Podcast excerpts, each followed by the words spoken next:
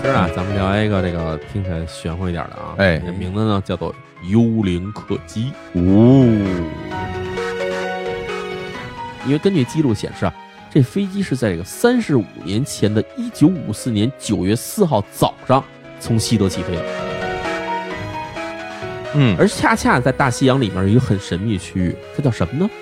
哎呦，难不成是百慕大三角？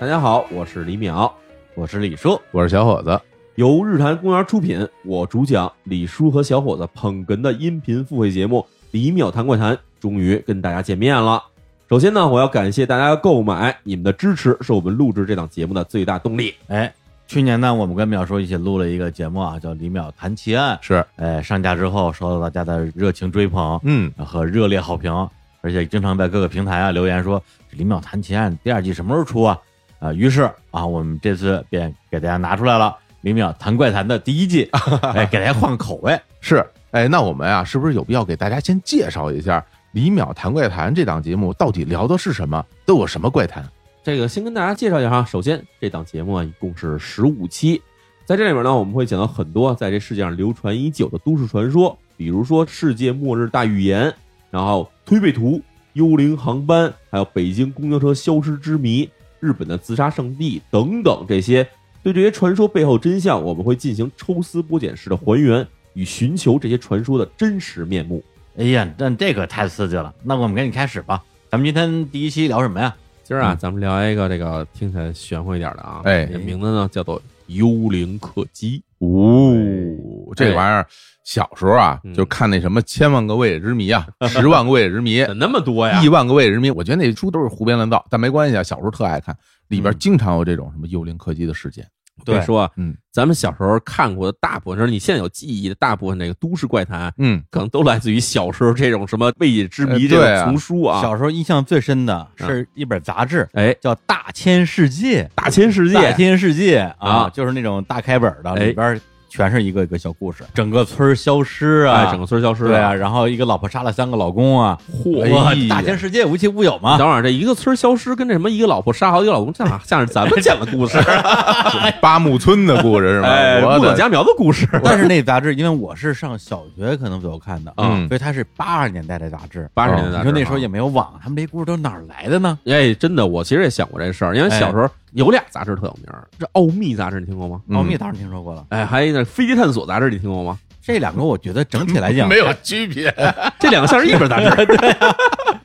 略有不同啊，略有不同略有不同，就是它上面封面字儿“奥秘”是一个草书似的那俩字儿，对吧？哎，飞探索是一特技， 就是一美工字似的出来那种字儿。就是未来感，嗯小时候爱看这种杂志的这个原因是什么？就是因为里面故事啊看着都特别的让人毛骨悚然。对，但那两个它整个把自己包装的其实是比较科学向的。哎，对，科普向的，对对对虽然里边会有一些这种幻想故事呢，哎对但是它都披上了一个科学的外 衣。对，就像我们的节目一样，是吧？我们把把一些怪谈都披上了科学的外衣，对，哎但是《大千世界》你没看过，你们俩这人生太不完整，是吗没看过。那个杂志可太刺激了，纯混。哇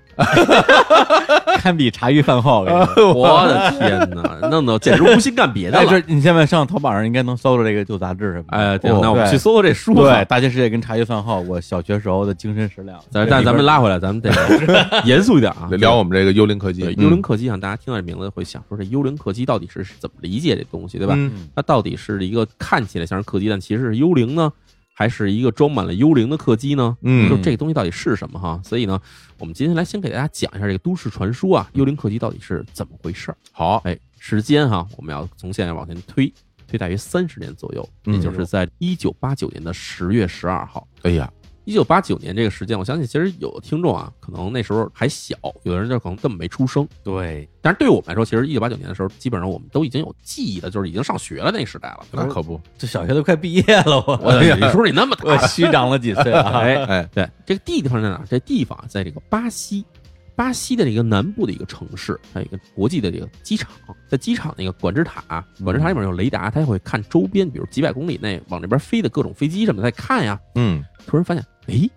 这儿怎么有一架咱们从来没有登记的飞机就飞过来了？哦，哎冲这儿来了，哎，就冲着这机场就飞过来，而且还特别明显啊，笔直就飞过来了。嗯然后这时候大家就很紧张了，为什么哈？原因啊，就是在这个七十年代、八十年代的时候，给大家介绍一下，那时候大家可能还这个还小，还不记事儿哈。哎，嗯当时有很多这种非洲和南美的国家呀，其实有一些这种动荡局面，哦比如说是恐怖分子、武装恐怖分子啊，嗯，劫机以后，然后实行什么军事政变，哦，那时候是，对那时候，劫一架飞机直接飞过来，然后嗯到这儿一落地哈，底下这飞机一开门哈，就全是各种这荷枪实弹的人就冲出来，把机场一控制，然后就要怎么怎么样。那时候这种事儿还挺多的，哎嗯，呀，所以当时巴西这小城当时就害怕了。巴西说这怎么回事儿 呢？那就把它击落，赶紧击 落，哎呀，那不民用机枪怎么哪有这玩意儿？击落打炮，大炮轰他，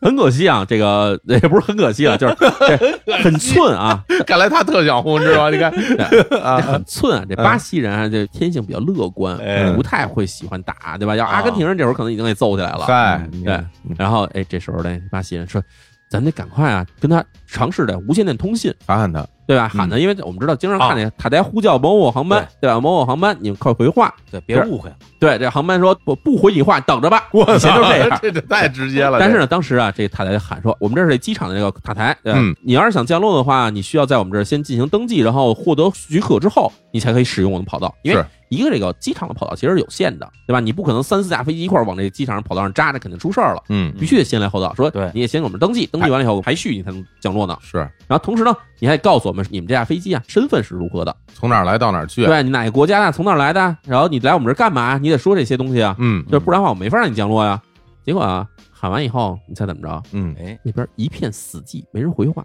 啊，真不搭理他呀，真不搭理他。对，连不搭理他都不说，哎，结果呢，这个塔台这帮人呢，大家全聚过，全在这个雷达的屏幕看，嗯，啊，飞机越飞越近，飞到这差不多还剩几百公里的时候，你知道这飞机飞速度非常快吗？嗯这一百多公里，可能就是差不多十几分钟就已经就开始降落了。这时候就坏了，说这个怎么不回话？咱接着喊吧。就是那个塔台就一直持续的呼叫他，持续地呼叫，但是那边的飞机是一点反应都没有。不但没有反应呢，这飞机也没有什么调整，说对吧？我们要降落之前，可能要先在上面盘旋一下，嗯，对吧？排队嘛，一般都是盘旋，他也不盘旋，就直接就奔着这个跑道就来了。这挺特殊的啊，这挺愣的。一般来说啊，你直接飞过来，你也不了解那儿什么情况，你很可能就撞上别的飞机了，对啊，对吧？当时这个机场上人都已经很害怕了，因为说对吧，我们这不知道面对是什么东西啊。嗯这还是得给他清一个跑道吧，万一呢？是不是啊？而且当时的情况是什么呢？幸亏啊，它降落的时候还没有太多的客机啊同时降落，哦所以呢，这个飞机呢就很平稳的落在这个跑道上，哧，人就停住了。嘿，哎，这时候就坏了，这时候大家想说，从来没见过这种事儿，对吧？嗯很多人说我在这儿干了一辈子了，没见过这种事儿出不现明啊。不白的就停这儿了，对啊，这这帮人干嘛呢？有的人啊就开始从这塔台上观察这飞机。我们知道这飞机其实降落以后呢，就是我们坐客机时经常会见两种情况，嗯，一种呢这客机就开始缓缓的啊往机场的那个所谓廊桥方向靠近。嘿，对吧？搭个廊桥，你就从廊桥出去了，这是一种情况。经常还有一种情况是什么呢？就是廊桥满了，近机位满了以后，他们停到远机位怎么办呢？他把门开开，然后把那个舷梯放下来，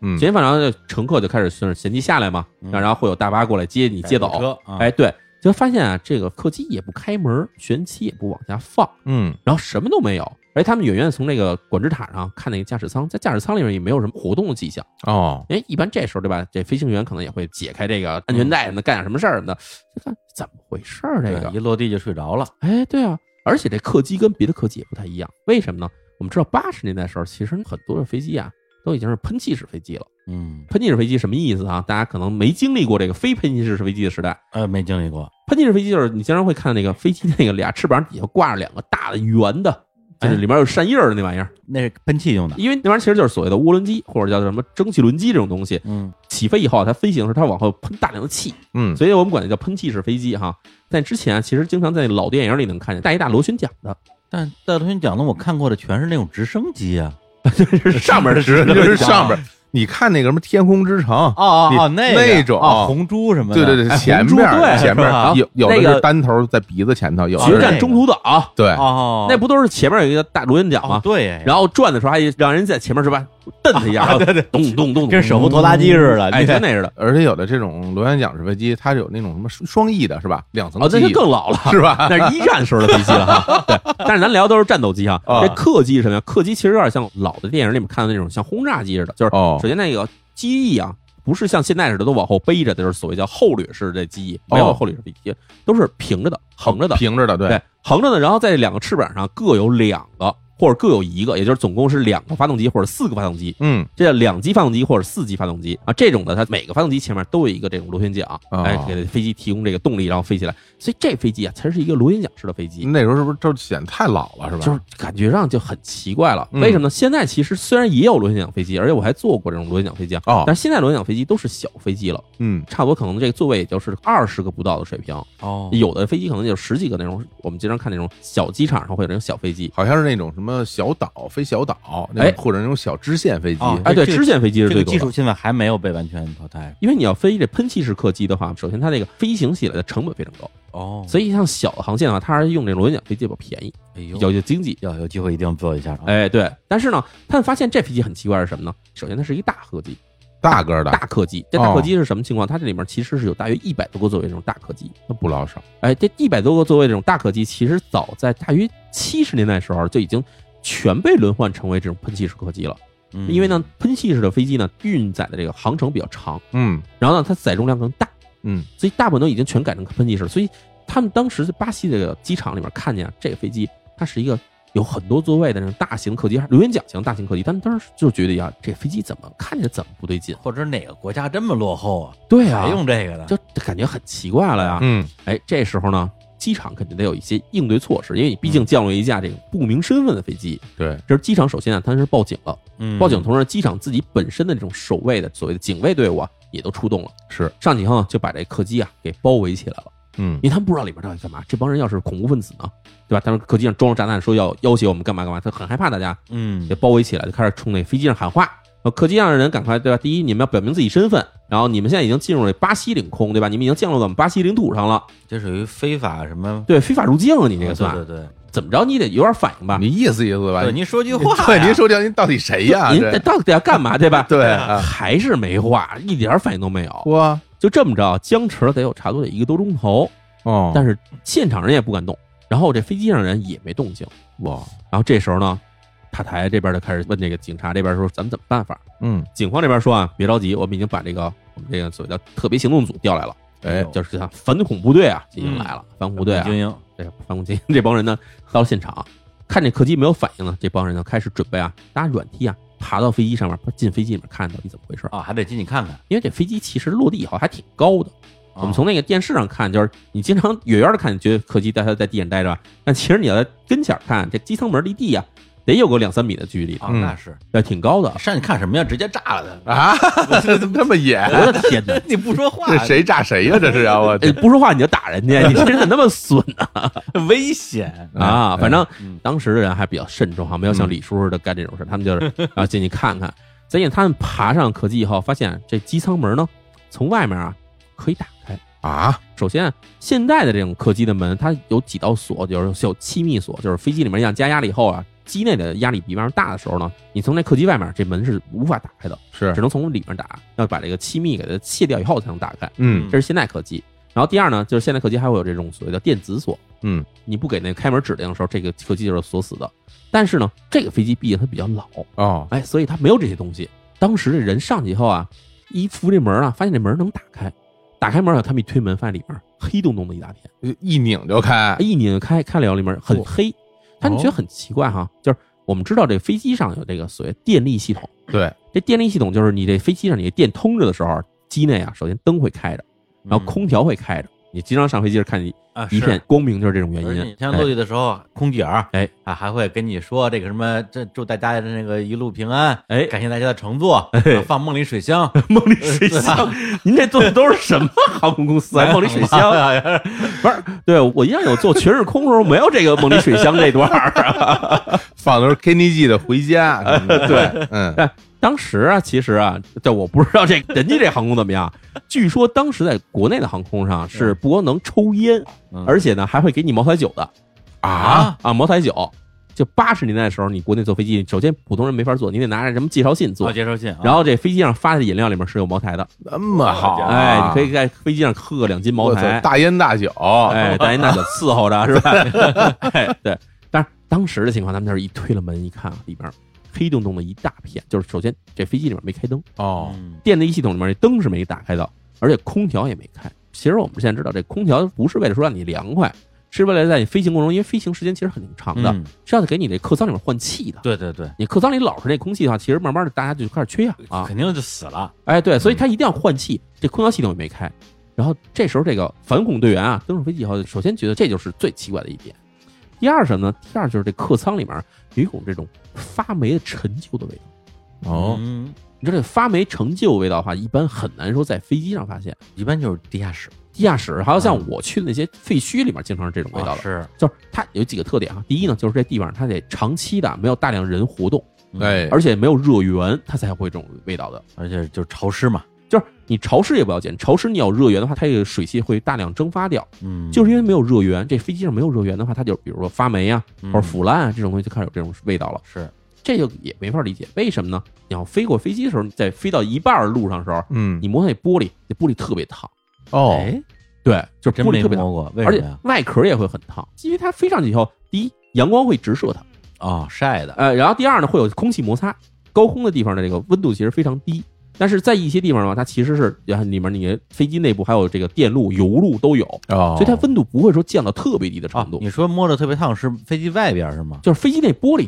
这你坐那客舱上，你那个、哦，里嗯边儿那个玻璃你能摸到的，对吧？你没法摸外壳，你肯 定是摸外壳， 对，您是驾驶，你就像那种什么在飞机上飞着，觉得哎呦有点憋得慌，我开个窗户，我对我透透气的那 种。 外壳超人能摸着，我哎天，战斗机能摸着，战斗机给掀开，对吧？我哎看对对哎我看老飞老飞机可以摸着，但是现在都没戏了啊。那可对以，对嗯，反正它飞机上的运行过程中，它不可能是特别凉的，肯定是里面是有温度的。是哎但是既然是刚刚降落的，这飞机上怎么一点儿这个柔气儿都没热有气儿都没有？啊，嗯真的是这么回事儿。这时候，这个反恐队员呢就开始把灯给打开了。他们肯定带着头灯啊，还有这种什么手电什么的，哦因为你要上去，你要看情况嘛。上去以后，肯定上去以后你要先去看客舱，是啊，对吧？客舱嗯你先看一下这乘客到底怎么回事儿。往里一看，吓着了，哎，怎么回事儿呢？客舱里面不是一片黑洞洞的吗？你灯一照过去，走廊里的两边全是座椅，每一个座椅上都坐着乘客，但是呢，这些乘客啊都已经变成了一具具白骨。哎呀，你知道我脑子出现什么画面？我嗯脑子出现是那种有点像，比如说那种大片儿里边啊，哎水下沉船，哎，然后那潜水员带着类似于头灯这样的东西，嗯，在那个沉的客船里边，哎，发现好多客人，然后可能是绑在那个椅子上，然后变成了白骨，因为你在水底下跑不了嘛。对，对我脑海里出现都是那种画面，跟那画面太几吓人了我估计是一模一样的哎。就是你想，这些客人他不是说就是一具白骨在那坐着，他都穿着当时的衣服，啊，衣服没腐烂，就衣服还在身上，但是身体啊已经彻底就白骨化。白骨化就是，假如我们知道这个一个人被杀了。啊，死在野外的话，他多长时间会变成白骨呢？在这野外环境下，还不是说在室内环境下啊，嗯，野外环境下大约要需要三个月时间就彻底白骨化，那么快啊？那么快就白骨化了，我以为我还觉得好几挺慢的我以为我以为好几年呢。没有三个月时间，基本就是你的所有的肉身就全腐烂掉了，哎啊呀，然后该烂的烂，然后风化风化，最后你就剩下真的是惨白惨白的骨头。哎，那那些肉它就烂了之后，不会变成比如说那种肉干儿之类的那种组织没有那个速度，因为它野外有很多什么动物啊，啊还有什么微生微生物啊这种东西，啊它会分解。但是你刚才提到的问题就是，假如是在一个相对干燥的环境里面，比如室内环境，或者说一相对整洁的环境，嗯也是室内环境哈，它的腐烂变成白骨速度会非常慢，慢很多很多。而且我们知道，其实客机啊，在飞机起来以后啊，客机的这个机舱是一个相对封闭空间，嗯，而且高空地区其实跟地面相比的话，高空地区它的微生物会更少。嗯对而且水汽也会更少，也就是相对干燥。那在这种环境下的话，那白骨化时间肯定会加倍的增长，对可能会要达到几个月时间，更长时间。嗯所以变成这些白骨，就是谁都没想到的。嗯，所有登上飞机的这些反恐队员，当然他们想的是，可能客机被什么恐怖分子劫持了，这客机里可能都是被捆住人质之类的。对但是没想到上去看，全是白骨，我大家这脑子已经就跟炸了一样，嗯吓死了对啊！吧？就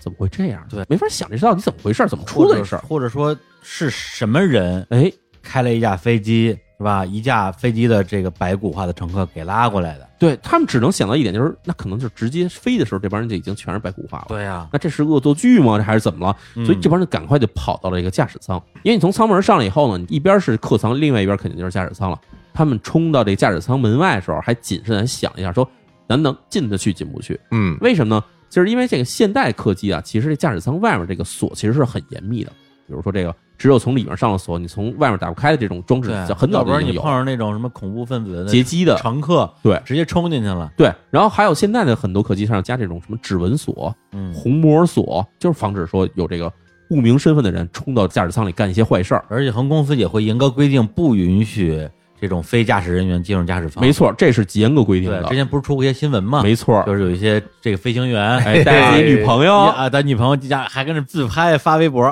后来就是各种被辞退啊、对，处分啊，这个事情其实当时这所有的防控人员就担心一个事儿是什么？这客舱里面这样了，那这个驾驶舱里面指不定还什么情况呢？嗯，拿到门外一看，发现呀，哎，很奇怪啊，这门很轻松可以打开，又是一拧就开，因为首先这飞机确实啊型号很老了，嗯很老啊，它就没有那些什么先进的防侵入的设施。嗯嗯把门打开以后啊，这缓缓推开，发现啊，这我们知道这个驾驶舱里面其实是两个座位，一个机长，一个副机长。嗯，是，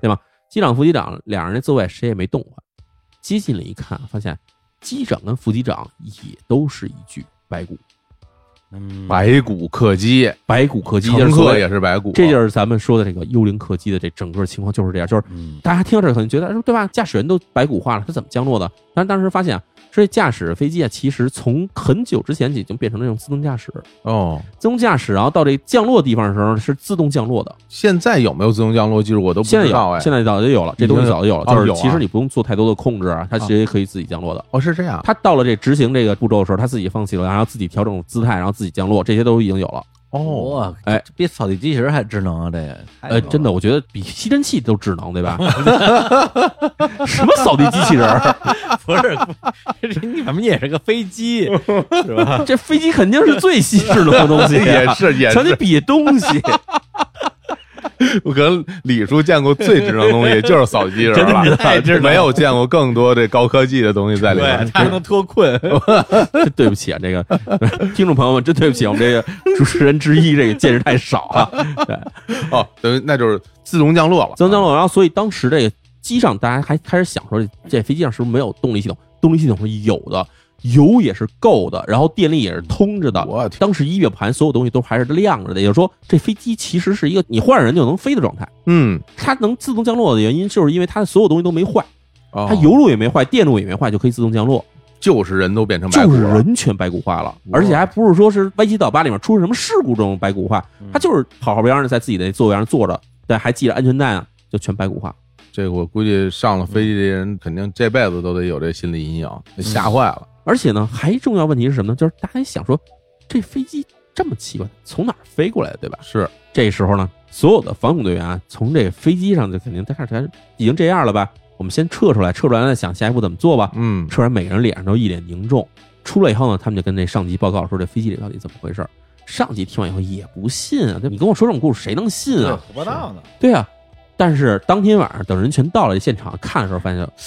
这事儿我们真的没法解释，百思不得其解。第一件事，先调查飞机到底从哪儿飞过来的。哎，结果呢，嗯他们就把这飞机上，但是我们知道飞机其实是有这种所谓的黑匣子的东西的，这太著名了，对吧就经常有什么飞机失事了，然后有这个人员去打捞，是吧？打捞黑匣子，然后人家一般都是掉海里了。掉海里了。对对老说这黑匣子是特结实，好像是什么嗯摔不坏，什么也泡不坏，对，哎各种的飞机爆炸，对黑都匣子也没事黑儿，匣都没事儿，对，刀砍不坏，斧砍不烂，火烧不坏，是吧？这金刚不 坏，刀枪不入啊，啊。这这什么豌豆吧，这是。 但其实这黑匣并不是一个黑色的匣子啊对，我小时候就是听说黑匣子，因为小学的时候不嘛，啊，对，老觉得是不是跟我们家的收音机那话匣子差不 多，就是黑的，有时候一匣 子。你们家那就是哪飞机上的吧？不是这样吗？那长什么样？ 它其实啊，各种各样的东西，就是一个飞机上一个记录仪，哦，它会记住飞机上从起飞到降落之间的所有东西，包括飞机里面的所有的这些有参数的东西，嗯它，会实时记录，然后会记录驾驶员啊、副驾驶员在这个座舱里面的所有的操作，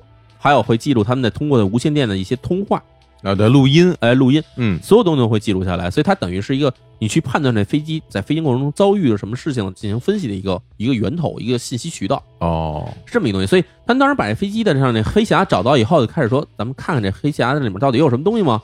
首先调查就是这飞机的这个真实的身份，就发现啊，第一，这飞机呢是哪儿来呢？是一个叫做这个圣地亚哥航空公司的一架这种客机，它这个型号呢是一这个洛克希德的螺旋桨飞机。其实洛克希德公司在这个七十年代、八十年代时候出过一起大丑闻，叫做洛克希德案。哦，就是他这公司啊，他们为了让这个很多国家的人啊去采购他们的客机，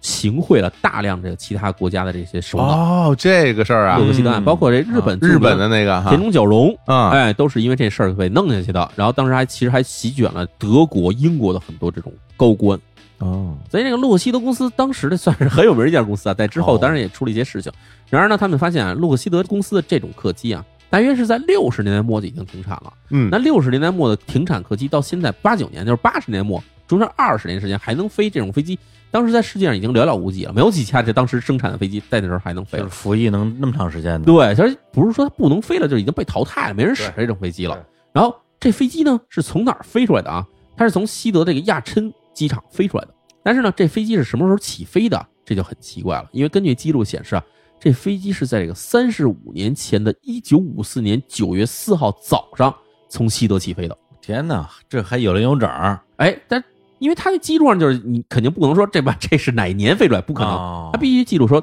甚至能到几点几分从哪个机场飞出来的这些东西都能记录下来。那这多少年了？三十五年啊，刚说完。 那这黑匣子里边记录了三十五年的记录吗？这黑匣里面至少会显示说你这是哪年飞出来哦的，。起止时间呗。对，它不会说对吧？今天是一九五四年几月几号，今天是一九五五年几 月，它不是报时器，它是一个记录器，那好吗阿凡达是吧？ 对，它不会一秒报一次，现在是几哪天哪天。所以他们根据黑匣记录来看的话，首先这东西就不太能理解了。嗯，一九五四年九月份飞出来的飞机，为什么到了一九八九年十月份才降落在巴西？对，嗯，对吧？而且根据当时的记录显示啊，这飞机起飞的时候的目的地就是巴西的这个机场。它起飞是一九五四年九月四号，它预定降落时间呢是一九五四年的九月五号，也就是第二天就应该在巴西降落。那对啊，但是根据当时的记录显示啊，其实起飞之后飞行了没有几个小时以后，飞机就整个消失了，就失去联络了，失踪了，宣告失踪。哇，一个当时失踪的客机，三十多年以后出现在他该来的位置啊，对，但飞机是到了，但是这客人呢就晚到了三十五年，全变成白骨了。那么这架飞机啊，首先巴西当局也觉得说嗯，飞机上客人咱也得得得弄下来，对吧？你不嗯能老让这个飞机老占着机场的跑道，然后白骨也不卸来。于是嗯，他们开始把这些客人的白骨啊，从这机上一具一具地卸下来。哇哎呀，然后发现这些人首先这衣服都还在，嗯，而且你知道这个我们坐飞机时候兜里都会揣点东西，对吧？抄着自己的护照，这手机那时候还没有哈，但是什么名片这种东西还是会有的嗯。所以他们发现啊每具每具尸体的这个名字啊嗯，还都能对得上。哦那当时的飞机消失的时候，这个乘机人员的名单能对得上，就是那架，就是那架飞机。然后总共这飞机上一共有多少具白骨呢？所有机组人员加上客人一共九十二具尸体。啊，然后运下来以后怎么办呢？这东西对吧？你看全是白骨，三十五年前了，从西德飞过来，可能在德国那边已经早就宣布死亡了，因为对嗯毕竟消失了三十五年时间，对吧？然然后同时呢嗯对，这飞机一落地以后，这飞机可能在那公司那边可能已经觉得这飞机已经失事了，已经觉得被消除它的这个所谓的飞机的这个籍贯已经被消失掉了。对，嗯所以后续的处理呢，对于巴西政府来说，其实是一个比较棘手的事儿，对是对吧？那所以巴西政府就只能做一选择，就是这消息咱尽量不给它扩散，嗯，对吧？哦尽量不进行大规模的这种报道，不去渲染这个事情。最后结果就是，这个事件啊，当时被记录下来以后啊，只是短暂在巴西的报纸上被爆出了一个很短的消息。嗯，之后这些事情呢，就再也没有人提过这事儿了。那估计看见这报纸消息的人啊，就当是看大千世界了，是吧？就谁也没当真，对，嗯谁也没当真。但是呢，这事情并没有说就此而结束了，还有很多人需要去研究这个事情到底怎么回事。尤其巴西当地的很多这种超自然现象、神秘现象，嗯，感兴趣的一些这种学者们啊，哎，他们就开始就纷纷啊，就投入到这事情的研究上那了。肯定也得先获得政府的支持，嗯要不然你也拿不到那些资料。是的，当地的有一名呢叫做这塞尔斯阿特罗博士啊，是一个这个大学里的经常研究这种超自然现象的一个人。嗯，他呢就跟政府啊申请说，我想对这事情啊进行一个主要研究。嗯当然，嗯政府呢也是对他开放，说因为这事情我们也想弄出一水落石出，到底怎么回对啊事？别咱们这飞机场动不来就来这么一个，都我们哪受得了啊？对，哎对，对吧这这是受不了。啊 对啊，所以你怎么着，你得给我们一解释啊。对然后就让这阿特罗博士去进行研究了。阿特罗博士首先呢提出一个理论，说这是一种叫所谓叫穿越虫洞的现象。哦，就我们现在其实经常会说穿越虫洞，是虫现洞这词儿现在大家好像都挺熟的了老提嗯啊，好像这个穿越虫洞能够穿越时间，能穿越空间，对哎，反正就各种穿越，你假设想哈，我们假设这哪儿哪儿有一个洞，嗯这怎么理解这事儿呢？比如我从这间屋子到那间屋子，想在那间屋子啊穿越一个墙，嗯，这墙啊我上面打一洞我就过去了，嗯那，这是空间上的洞。对，还有一种是时间上的洞，时间上的洞就是我想从这个五十年前穿越到五十年后，那这怎么办呢？我把这两点啊，在时间上面给他们建立一个洞，只要我从一栋窗户以后，它就到了另外一头，哎，这是一种方式。对所以这个阿特罗博士当时提出来说，这个很有可能就是一种时间穿越的这种现象，就是所谓虫洞穿越。所以你看飞机的情况就是油还够，电路系统也没坏。因为按说这三十五年时间，假如你一直在飞行的话，这油肯定早就没了。那肯定，啊 这油不用三十五年，三十五天，是三十五个钟头可能就烧没了。对吧对，所以这油还在，然后电路系统也没有坏，也没有嗯任何老旧现象。那所以说飞机应该是没有经历什么问题的，嗯它，不可能是在天上一直持续飞的三十五年时间。所以他认为这只能是一种穿越了时间的结果。但穿越的过程中，人受不了穿越的这个能量的那种辐射，哦，所以才导致了这些人全死掉了，哦之后就全白骨化了。这是阿特罗博士他提出的一种说法。哦，这就可以说叫什么虫洞说了，虫洞说，而且对听上去也能说圆了。穿越虫洞的话，谁也不知道这人类的身体能不能承受得住。没呃错，反正你看《星际穿越》啊，哎那里边也有这样的画那面，是 OK 的，对吧？那那哥们儿是没死，嗯但是死了大家也也不会觉得意外。哎，对，是这样。哎，还有一种情况是什么呢？就是因为毕竟这飞机啊，它是从西德出发，它飞到巴西。但我们知道，其实它这个飞机从这大西洋上空整个穿越过来，嗯，而恰恰在大西洋里面有一个很神秘的区域，它叫什么呢？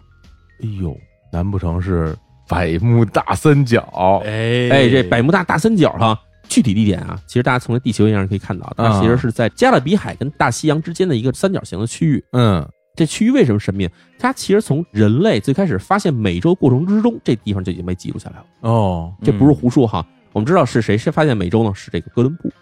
哥伦布他当时这个舰队啊，从这个欧洲出发，往美洲行驶过程中，他走到一个地区啊，这地区有一个特点，没有风，哦，就是我们知道那时代其实都是帆船，对，帆船走这儿它没有风的话就很危险了，没有风的话你船走不了啊。所以嗯他们就把这地方记录下来，说这地方是一个无风区域。嗯这无风区域到现在都存在，就是在这个美洲跟这欧洲之间的这块大西洋上，就是这块地方。嗯，而现在正好跟这个百慕大三角这位置啊，其实基本上是重合的，就是一个块大的无风区域。哦就是那儿，到现在为止啊，其实我们也听说过百慕大三角有很多传说，太多了，对吧？哎呀什么有人是这种飞机轮船在这儿失事了，对，要沉没了，摔下来了；还有就是飞机轮船啊，经过一个地方的时候就消失了。嗯，对，然后还有人说这里面还看到什么什么不明飞行物啊，什么这种东西都很多哈。是感觉小时候看那个百慕大三角三个字儿，哎，就觉得要出事儿，哎呃，感觉那其实就像一个现在概念上的黑洞。哎，就是你什么东西说到到了，百慕大就肯定没就你说这儿肯定要有点儿不太正常的事儿出来，要对不然吧？少东西，要不然多东西了。对这以至于后来我这个有时候看什么体育比赛，说这名运动员是来自百慕大的运动员，我都特别害 怕。我我觉得这个人是怎么从那儿出来的？就是球到他脚下就没了，对吧 对，他是哪个哪个年代的人穿越对，过来他是怎怎么从那个地方走出来的呀？所以就是我天啊阿特罗博士当时提出来说，说这飞机很有可能是当时经过了百慕大三角的一个上空，嗯然后受到百慕大三角的这种神秘力量的影响，才会发生这种穿越时空的现象。有哦，当时不是老说这个百慕大三角，因为他那地儿什么什么磁场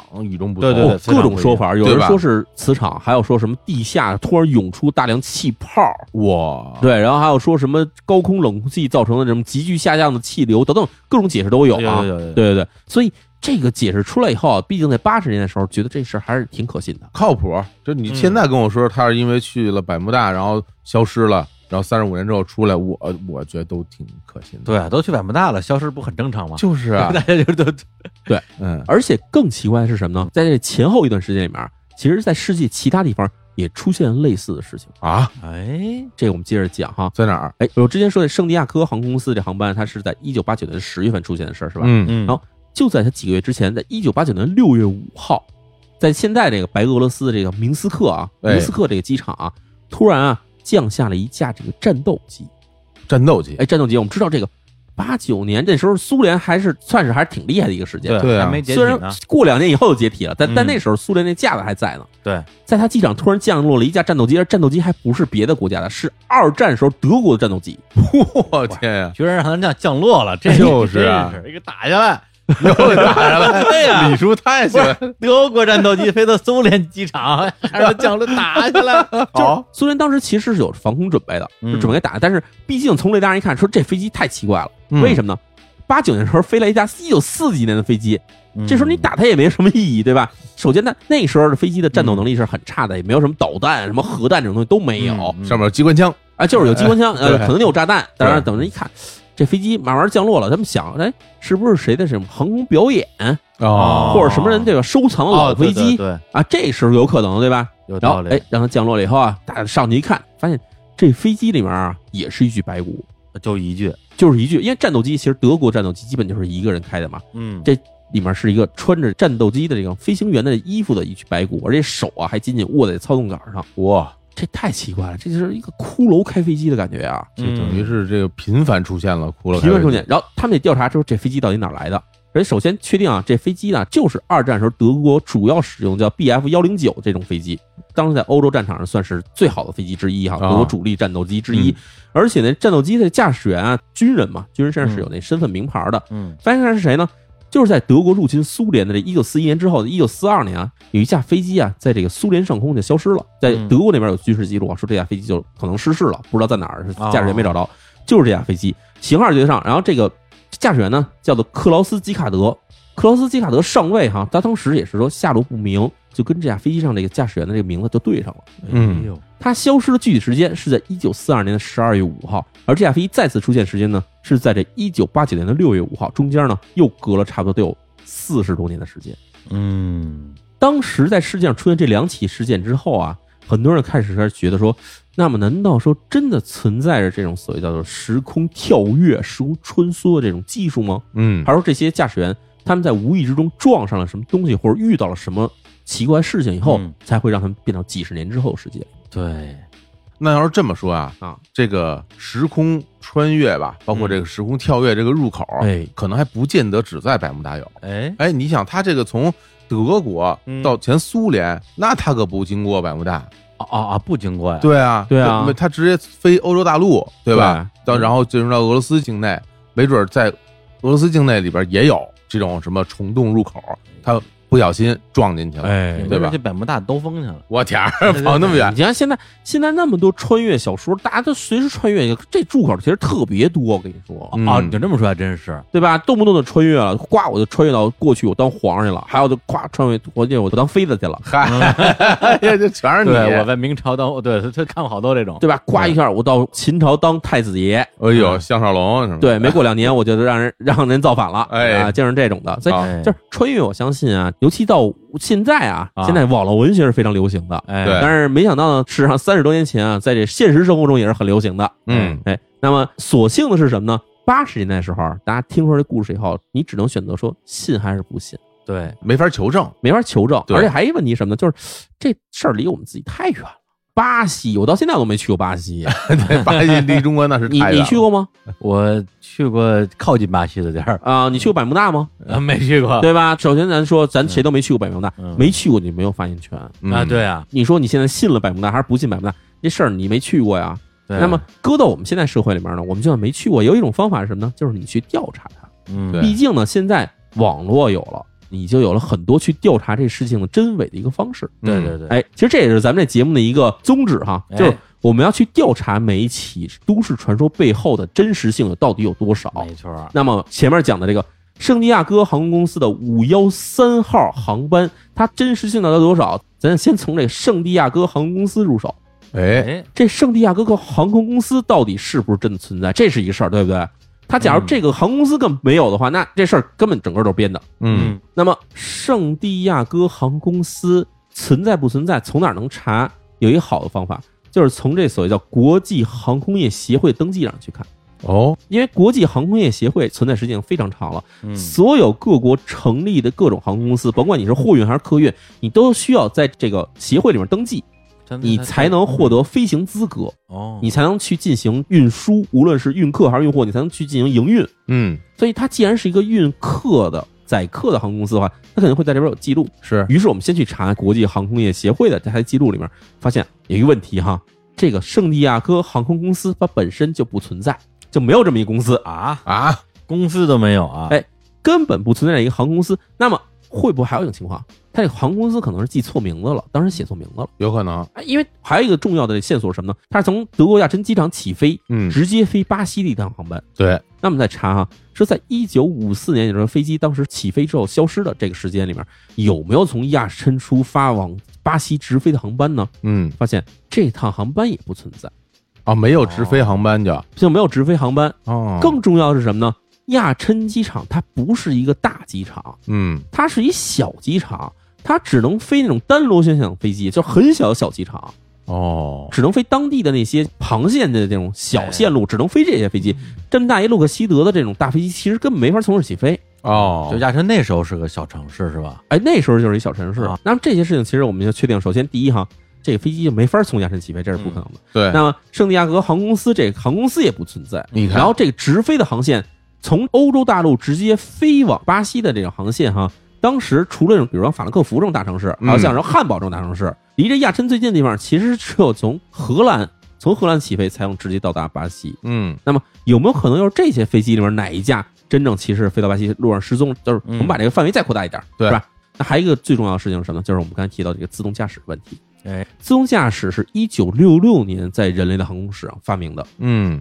六六年对现在来说其实也算非常早时间了，嗯古代，古古代时间。古但代是嗯但是你想，这个客机啊起飞的时间是一九五四年，嗯它离一九六六年中间还有十二年时间，也就是在一九五四年的飞机上是不可能有自动驾驶的一个系统出现的。嗯，对呀，所以就是说，它中间所描述的所有这种什么自动驾驶、自动降落的故事，其实都不可能出现。嘿，嗯包括咱刚才说的那个哎一九四二年德国那架飞机嗯，德国战斗机根本不可能自动驾驶。嗯，对啊，首先，战斗机的飞行航程都是很短的，因为它要做很多这种机动的这种操作什么的，嗯所以它不可能自动驾驶。自动驾驶不存在的话，这架飞机上那哥们儿已经白骨化了，他怎么能降落这事儿？咱没坠毁已经很奇怪了。那他这纯胡说呀，每个点都是胡说 呀。 所以嗯咱说这些东西，其实就是感觉起来啊，哎当时说的都是真儿真儿的，然后嗯现在一看好像全是假的。那么这故事到底哪儿来的？这是一个问题了。哎，就是是不是你编的？哎这啊不对呀，我觉得就是就是你编编，的，所以哎，说啊，咱们刚才讲的啊， 圣地亚哥航空公司这架飞机，嗯，加上那个德国的战斗机，这两个飞机的白骨化的故事，其实都出自一个信源，一个叫做《世界新闻周报》的美国小报上的故事。哦哎，这美国小报很厉害啊！这美国小报首先啊，它是在一九七九年才创刊的一个小报纸。嗯，我以前就觉得说小报可能就是这个发行量小，后来我才知道，其实不是，这小报指的啊，它这版面就小。哦，就 真的实体就小，我们经常在国内看那种报纸，其实很大一张，对吧？你打起来哗啦哗啦那么一大张，小报基本就是这种大报纸的一半大小。我这个李叔原来干过报纸这行业，你见过这种小报吗？没见过，哦，嗯国内是没有这种小报，但是在哦美国，尤其像那种超市的地方，它经常会放很多这种小报纸。哦哦哎，这种小报其实有点像什么，就有点像现在我们看见很多那种花边新闻、那种小杂志那种东西似的。哦，啊但是现在其实中国好像也没有，但是在像什么日本啊地方上还是有他这是不是种就东西跟的。 DM 单那种感觉一样？但是呢，它又比那玩意儿厚，哦，它这一期弄下来差不多可能有个二三十页的样子，还挺厚的。嗯而且呢，它里面印的所有故事，就我们说这个《世界新闻周刊》哈，而且英文名叫什么？它叫 Weekly World News。你听听这， 听着就厉害，这这个个 Weekly 对啊 World News 听着像一正经杂志哈。对它上属杂志更厉害，上属杂志叫做《美国新闻》，哇，叫啊 American News。无论怎么说啊，就这个杂志社本身它就是一 个不靠谱的杂志不社是。这个杂志社是真实存在的，这杂志社真实存在，然后这啊个 Weekly World News 这个小报也是真实存在，啊，它上面就特别喜欢登这种某个飞机降落了以后上面全是白骨的故事。 那不就是美国版大千世界吗？真是但人家是报 纸，嗯但是你想，它出版时间是一九八九年，那嗯，一九八几年的时候，这故事被登出来以后呢，当时人没有这种所谓叫正确与否的这种判断能力，嗯，很多的内容全被全世界各地的这种搜集什么大千世界故事的这种东西就全收集齐了。我天，你看这传得快，这事儿，啊嗯所以这故事当时不仅是传到了这欧洲了，传到什么巴西，传到日本，然后在中国其实也是有翻译版本过来的。 哦，我们小时候看见《幽灵客机》，其实就来自于这故事。你要这么说对上了，哎因为刚我还查了一下，这啊《大千世界》这杂志啊，啊，是河北省保定市大千世界发行部 你老家的 报发纸，行的一套报纸，我老家的啊一九八四年九月一号发行第一期，一啊九八九年十二月十六号发行了第二十八期，也是最后一期，正好赶上了，赶上最后一期了，哎哎，正好把这期也出了。没错然后儿。这个报纸哈，咱们先说哈，嗯，这报纸它在很多地方都出现过，被人提到过哈。嗯最著名的是在哪儿呢？哪儿在黑衣人里面， ？Man in Black， 《Man in Black》里面那个还是老一代黑衣人的时候，就是第一哎集是吗？啊第一集第一集老一代黑衣人跟那个汤姆里琼斯汤姆·里琼斯跟那个威尔·史密斯说啊，啊说这个我什么报纸都不看，我只看这报纸，因为这报纸上报的东西都是真的。他拿出来就是 这个 Weekly World News，我天，我作为黑衣人的铁粉啊，我天，我之前春节还看了一遍，我也看了 又我又看了一遍，没事儿都特别看喜欢，因为当时最开始加入的时候，Will Smith 就跟他说，对吧？那人是外星人吗？这是外星人吗？对他哦因为说我那个那个猫王死了吗？对哦他回去了，对，哦但他问了好多人，对然后最后告诉说，对，你想知道东西全在这上面，这上面他报的全是真的东 西，然后怪就是这个，不得就是这报 纸，就是我相信这个报纸肯定会引起很多人的兴趣啊。哦但是可惜的是什么呢？这是 Weekly World News 这个报纸啊，小报啊，小棒对，早就已经停刊了。最厉害的时候呢，在全美的时候，这订阅量啊达到了一百二十万份儿。哎呦，一百二十万发行量是什么情况？就基本上跟我们日坛公园的这个水平差不多了啊嗯嗯，比我少点，那还是有差距的，还有差距，但是人家是一周一期，咱也是一周一期，对，也就比比故事会吧，也就这样了。对，嗯然后现在它只剩网络版本，网络版本每个月的这个浏览量啊只有大约七万左右。这每月浏览量七万的话，基本赶不上我微博流量，我微博一天就差不多这么多呀。嗯，哎，所以基本就是这样。而且这个叫什么《世界新闻周刊》是吧？可真不是我们编出来的，这有照片儿，网上有整个的这个报纸整版的大图，就是其实这个报纸很多期啊，都已经被人给它扫描下来，放到了这啊个 Google Doc 里面哈。哦，对，所以你从网上是可以找到很多期内容的。我天，这个报纸里边还有照片儿，哎嗯照片儿什么呢？是一架螺旋桨的飞机啊，就刚才淼叔说那个红猪开那一模一样，带螺旋桨的，然后底还有飞行员的照片对，，哎连飞行员照片都有。我长得跟这谁呀、这是，反正挺眼熟的啊。哎 对，旁旁边全是英文的报道啊，我我也啊看不懂，他这写的是都什么呀？那个报道里边那报道写的就是二战德国战斗机降落在这个苏联机场哈，啊，整个故事还反正写的有鼻子有眼，有时间，有人物，啊有地点，起因、经过、结果都有。对，你看大标题 “WW Two Fighter That Vanished in 一九四二 Lands in Russia”。你看，哎您这呦，个哎，俄国口音还挺像的，别 说，真的，这是一个相当于是头版头条，嗯占了呢将近是五分之四个版，哎还有五分之一个版是另外一个新 闻，对写的是七十三 year old 来 man，来来，我跟你说吧，哎对， 写一个七十三岁老头儿被自己的所谓叫什么爱的俘虏给杀了，对，哎你呀，看看这全是这种新闻。但是你仔细看那新闻，那新闻是写的木岛佳苗，啊， 一九八九年木岛佳苗， 真看起来。对，而且就是好几个版面啊。对，以所以就是很多人没有把这个报纸看成一个是新闻报纸，而是一个寓言报纸啊你。看李叔看特高兴，我这天个 play missing since 一九三九 lands 五五十五 years later，我看懂了，我天，哎，时代变了啊，大家。对啊，时代啊。变了，这么好的媒体也衰落了，嗯， 对。就是纸媒的衰落呀，纸媒的衰落呀，但是咱说回来啊对，咱讲到现在为止，听起来这一切都像一个笑话，是啊但是呢，它并没有那么轻松，因为在人类历史上，真正意义上的幽灵客机啊是存在过的，嗯真事儿啊，真的出现过，而且这事件离我们现在还真的不是很远。我天，是什么时候？哎，我们来讲一下这个所谓的真实的幽灵客机，啊它到底是怎么回事啊？时间呢是在二零零五年的八月十四号，嗯，著名的这个太阳神航空五二二号航班事故。这架航班啊，它起飞呢是从这塞浦路斯的斯拉卡纳国际机场起飞，目的地啊就在这个希腊雅典。其实我们知道这距离不是很远，特别近，特别近，特基别本上近跨过这克里特岛就基本就到了希腊了，感觉。对对，特别近。哎，但是呢，这架航班是什么情况？它在当天上午啊起飞之前啊进行了一次客舱加压的这测试。客舱为什么要加压？就是因为我们知道现在的航班其实飞行高度非常高了。嗯动不动基本就是一万米左右的这种水平。在一万米高空上面的话，因为外面的空气稀薄，假如你不给客舱里面加压的话，这客舱里面就会马上就是缺氧。对，所以它需要给它加压。那加压的时候呢，一般来说啊，我们先进行一个手动加压，看能不能加上压力。加上压力以后，OK，开始释放压力以后呢，啊把这个手动加压这个装置给它关上，嗯，就让它客机升空的过程中呢，随着外面空气越来越稀薄，压力越来越小的时候呢，客舱里面就开始逐渐加压，这是正常这种操作方式。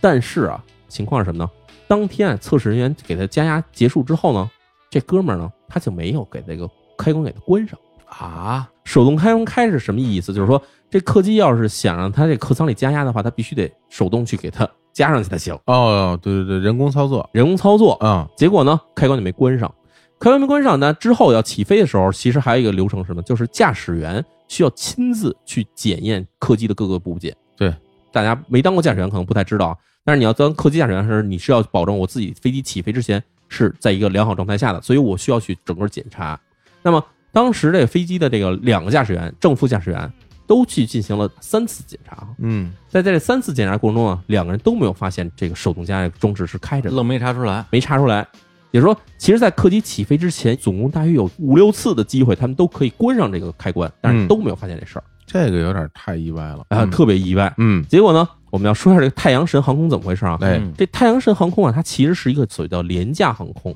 哎，哦当时我们知道，其实，在欧洲涌现了一批这种廉价航空，几个特点：第一，它飞机上没有餐食，没有饮料，然后你所有的这种这行李啊，都是需要再加钱，然后才能对去自己托运买的的。哎，其实我也坐过这种廉价航空，我啊嗯当时坐的是 Ryanair。Ryanair 还是可能是廉价航空里最大的一家吧。首先，那个机内的座椅非常不舒适啊，特别硬，嗯而且很小，哎，不能放倒，嗯，哎，对，然后特别挤，然后是你要坐正常的航空公司那个航班那个座椅，它基本上是看见要有套儿、有个垫子什么的，哎，它也没有，它看着就跟那旅游大巴上那种座位似的。嗯，哎，坐上去以后啊，这个飞机啊，它这个当时的起飞时间是什么时候呢？是当天上午的九点零七分。嗯，嗯大家就是坐飞机的经验会体会到，它起飞之后马上会开始进行一个很快的一个爬升过程。对，也就像有时候你坐那种比较近的那种航线，比如说北京飞济南，或者北哦京飞大连，那这个爬坡的这角度其实特别大。有时候你在飞机里坐着的时候，你都觉得好像已经遮起来了那种感觉似对，的。或者有时候本来那会儿还跟那儿看会儿书，哎突然之间就开始头晕了。哎，就呜就上去了。哎那么这爬升速度很快的过程中啊，我们知道机舱里面加压的这种设备其实当时是手动的，也就是当时这个客舱里的气压其实是越来越低了。哦，那么越来越低的时候呢，现在飞机其实很先进了，就报警了，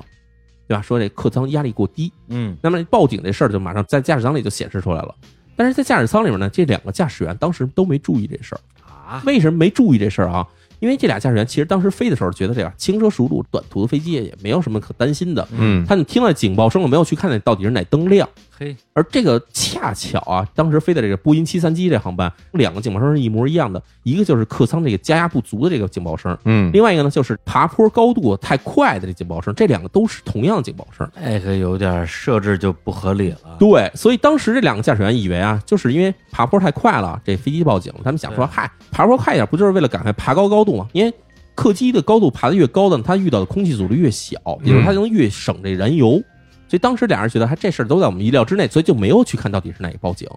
嗯比如爬上去以后，没有多长时间，这客舱里边这氧气浓度就已经非常低了。哎，客舱里这时候还有一个就是现在的这种是设备了。客舱的里面氧气浓度降非常低的时候，它会自动的把那氧气面罩打开。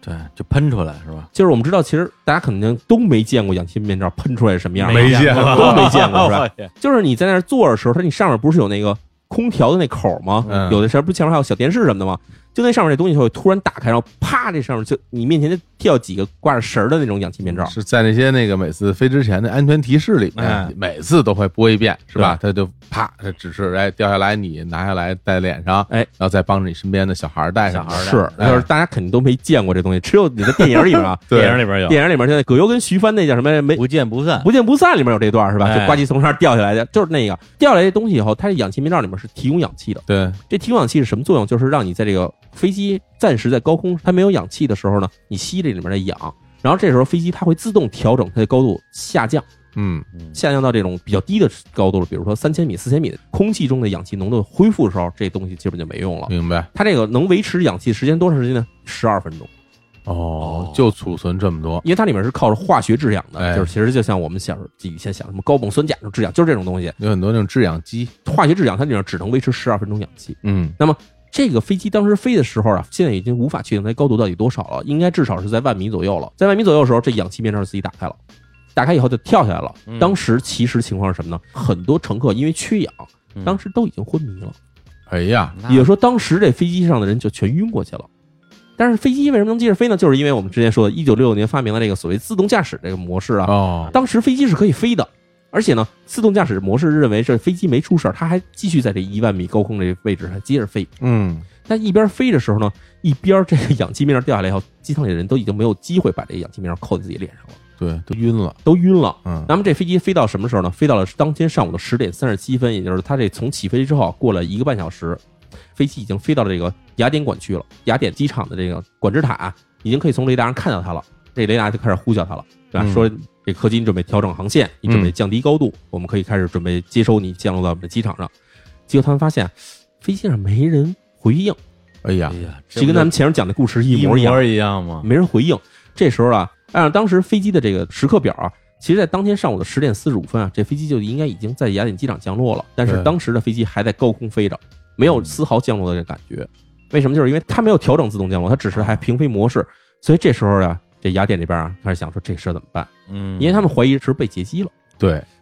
也一不般能来说对也嗯不能打下来，被劫机的话，那你就很危险了，因为我们知道这个二零零五年当时是什么情况？九幺幺之后911啊刚，过去没几年吧，没几年啊，九幺幺当时就是两个客机光机直接把美国这个世贸中心给撞了，对，所以他对想说，这飞机到时候被劫持了以后，我们不知道它飞到哪儿去。他撞机场还是撞哪儿？对，它是撞我们来，还是要怎么着？还是要比如说要撞雅典？啊，他们当时很紧张，于是直接联络了谁呢？联络这个希腊空军总参谋长啊，说对啊，你得做出一些反应了。嗯，这时希腊空军总参谋长呢，过了不到五分钟时间呢，马上做出一个决定，说立刻啊起飞军用飞机去进行拦截和这个监视。嗯因为这个军用飞机起飞以后啊，它可以首先看这飞机到底怎么飞的，嗯，飞行姿态对不对，然后还可以比如说通过这窗户看这飞机里面到底什么情况。哇，这时候呢，两架这 F 十六战斗机啊，直接从这个机场起飞了以后，就去追上这架飞机那。应该很快就追上哎，了。很快追上了。对，当时时间是什么时候呢？是十一点零五分。嗯，两架战斗机啊，其实从两翼啊接近了这架飞机以后，他们就看到说，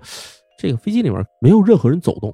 哦，很奇怪，这那飞机是，很平稳的飞着。嗯，然后按说啊，比如说要是有什么这种劫机的情况来看的话，那可能驾驶舱里面这个人看起来就很奇怪了，对，对吧？可能有驾驶员在那儿坐着，还有这个恐怖分子拿枪比着他之类的，哎 我们会这样去想象嗯这个画但是面。看着嗯哎好像挺正常的。嗯，但是呢他们发现这客舱里面那个氧气面罩都落下来了，哦因为他可以从那巡舱那边可以看到这些情况。嗯，看到以后，他就报告说，这个飞机里面看起来还是有点不太正常的情况，但是我们不知道它具体发生了什么。这个时候，这个希腊这空军的总参谋长的命令说：“你们跟着他接着走，嗯，再观察一下。”结果这时候，两个战斗机驾驶员看到说，客舱里面有一个人开始走了。啊，哎，这时候有一个人啊，就开始扶着那个椅子啊，很缓慢的从这个飞机的中后部开始往前走。醒过来了，哎，有一个人好像是醒过来了，我天，走到哪儿了呢？走到驾驶舱外面了。嗯，走到驾驶舱外面，这人耽搁了一段时间，在十二点左右时间，这个人好像终于把这驾驶舱门给打开了。打开门以后，他进到驾驶舱里边，哦，他进去了，哎，从这个人的衣着上判断，这是客舱里面的一个空少。他进到驾驶舱以后呢，他首先去拍了拍这个副机长，哦，哎，拍了拍副机长，发现副机长没有反应，而且当时看起来那个机长那位置上是空着的，没有人。于是这个人就坐在了机长位置上，他还冲这窗外那战斗机驾驶员比了一下这个大拇哥，哎，表示说，哎，我 OK，我没事儿。但这时候，战斗机驾驶员已经发现什么呢？喷气式客机啊，它有两个引擎，一左一右。战斗机驾驶员发现这个右边的引擎啊已经熄火了，啊，原因是什么呢？就是因为你想，这个飞机原本是从塞浦路斯飞雅典，它上面携带燃料不用那么多，嗯，应该是在十点四十五分降落，而现在时间已经到十二点了。多飞这段时间里面，其实这右引擎的这边这个燃料已经耗光了。没油了，没油了，所以已经熄火了。这时候战斗机驾驶员就想告诉里边进入客舱的这个空少啊，嗯那说就是你的右边引擎看来不行了。嗯，但是呢，喷气式客机呢，它其实失去了一个引擎，它照样可以平缓的飞，这是没问题的。嗯嗯所以它那边左引擎还可以飞，所以就是战斗机驾驶员刚想说，我告诉你说你这个左引擎还 OK，你左引擎还可以飞。没想到刚说完这话之后，没过两分钟，左引擎也没有了。哎呀，左引擎都没有这个动力的情况下，这客机只能变成一个滑翔的一个状态了。对，哦，而且战斗机驾驶员马上发现，在这个驾驶舱里面，后来进来的这个空少，他尽管是坐在了机长位置上，嗯，感觉还 OK，但这时候他已经也没有反应了，也昏倒了，没有氧气没了，有氧气了，彻底没有氧气了。嗯，那这时候，这两个战斗机驾驶员就只能眼睁睁的看着这架客机啊飞着飞着，突然失去了平衡，一头栽向了地面。最后，这架客机啊就在当天中午十二点零四分坠毁于雅典东北部的这郊外，而且呢，机上所有人没有一人幸存，全烧死了。嗯，坠毁之后着火了是吧？哎，对，这因为客机我们知道，其实大家不是摔死的，而是因为你客机落地以后，它其实要经过各种客机解体、嗯，翻滚，而且因为客机上还有因为油路上里面可能还有一些油啊、残存的油啊啊这些东西，其实它会引起爆这种炸熊熊大火爆炸，，嗯，所以当时客机上所有人当时是全被烧死了。其实等于现在我们复盘一下，这飞机它在爬升的过程中，大部分人就已经晕倒了，嗯是？吧？包括机组人员，对包括这个两个机长，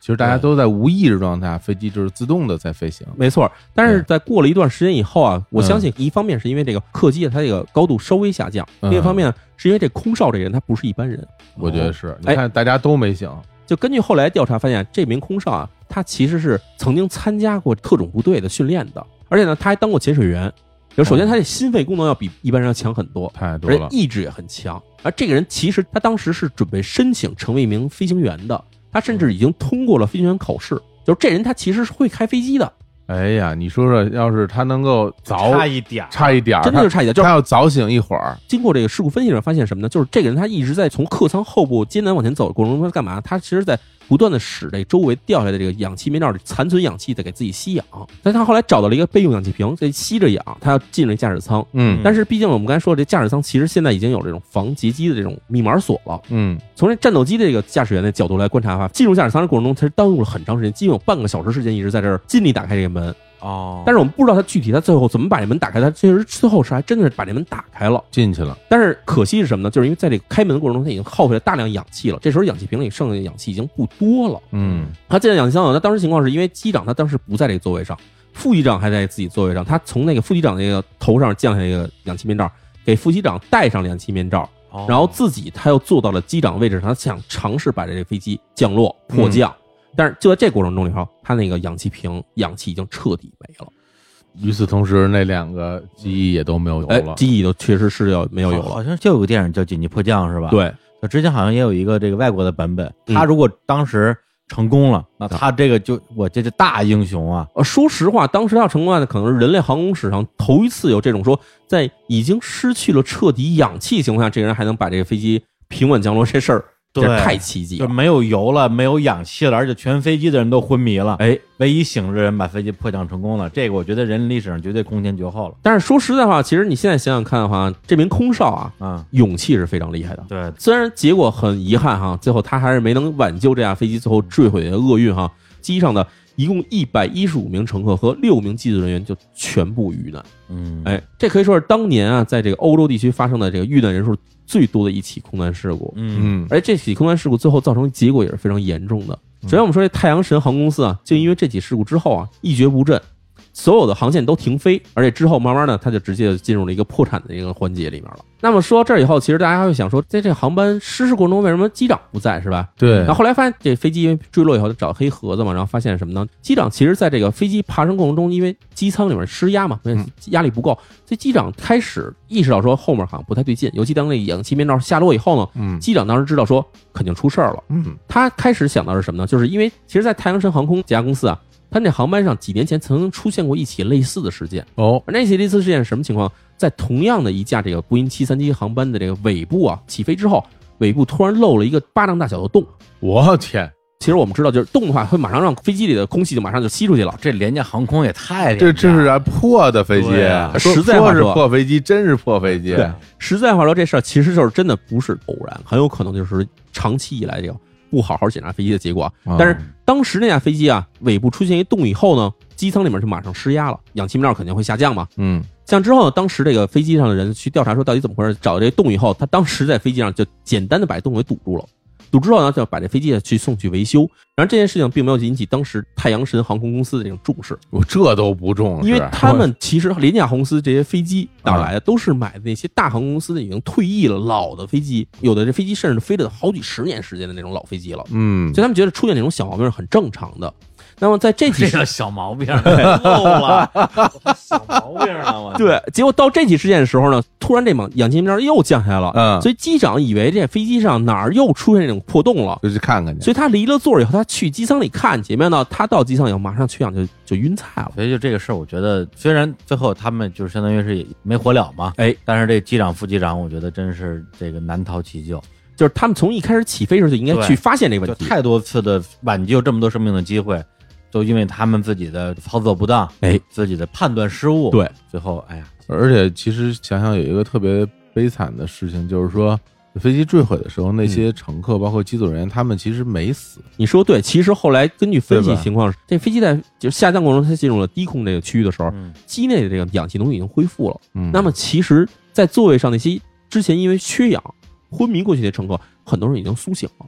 哎呀，也就是苏醒过来以后，马上迎来就是这飞机坠落这一瞬间。那其实对于坐在飞机里面这些乘客来说，其实真的是太恐怖的一件事儿了。太惨了，所以这个航班为什么就是后来说这它是一个幽灵航班呢？嗯，它事实上是在没有任何人控制这个飞机里面人全昏迷的情况下，嗯哦它飞行了很长一段时间，而之后呢，它再落到地面上坠毁地面上这个事情，后来被称为啊幽灵航班。嗯，而且这幽灵航班啊，其实在人类历史上不止出现过一次，有很多次啊，就我们在查资料里面嗯会发现，有很多种小飞机，就是我们之前说这种螺旋桨飞机，嗯，他们经常是说在飞到高空以后，因为飞机上有个小破口，有个破洞，或者玻璃破碎，或者因为什么操纵不当的时候，嗯就会导致让飞机上的人全昏迷过去。而且小飞机跟大飞机不一样，而且小飞机上因为这种机体的这个体量就很小，所以氧气失去的速度也非常快。嗯，那么其实，在人类历史上，就包括七十年代、八十年代，出现过很多种小飞机变成这种幽灵飞机，失去联络，一直平飞，飞到飞机彻底没油的时候直接坠毁的这种情况，其实有过很多次了已经。嗯，那么只有在这太阳神航空这五二二航班上，这是唯一一次在喷气式客机出现这种问题。哦，哎，所以这个事件呢，其实在我们开始的时候听过了圣地亚哥航空公司这种所谓的“白骨幽灵航班”这个故事之后，虽然说这两个故事之间并没有什么直接的联系，嗯但是呢，我们也知道，其实，在这种恐怖的都市传说背后，还隐藏着就是更恐怖的，就是真正在人类历史上出现过惨痛的事故。对，然后我后来又查了一下啊，啊就是刚刚咱们提到了，就它的那个警报声音，哎，同样的警报声音，一个是对上升过快，一个是压失压的警报声音，对同样的话，就是这个事儿在整个的事故过去之后几年，在二零一一年的时候，所有的七三七的飞机啊，各种型号七三七飞机都增加了两个新的座舱警报器，然后哦用来提示飞机的压力系统出问题。啊，对就不会出现那种低危警报跟高危警报一样的声音的这种。对，就就跟压力警报和提升过快警报其实声音就不一样了啊，这个区别开，然后防止这个驾驶员出现这种混淆的问题。对，而且是加了两个新的，就等于多了两个，哦也是因为这个，我觉得也是，哎呀，怎么说？其实每一次在飞机上面安全设备的升级，它背后都是一些些惨痛的事故没错给大家带来的教训。是这样嗯的。那么到这里呢，其实我觉得就算是给大家把这个都市传说幽灵航班这个始末哈，嗯从头到尾我们给大家讲完了，而且呢，其实也就算给大家揭秘了，说这个幽灵航班根本就是一个捏造的故事。然而，在幽灵航班捏造故事的背后呢，我们虽然没有找到跟这故事产生相关的故事，而我们也找到了一个跟这个幽灵航班很相似的一个很惨痛的一个空难事件。嗯啊嗯，那么关于幽灵航班的这个都市传说呢，我们今天就为大家讲到这里。好，跟大家说再见，哎，拜拜，拜拜。拜拜。哎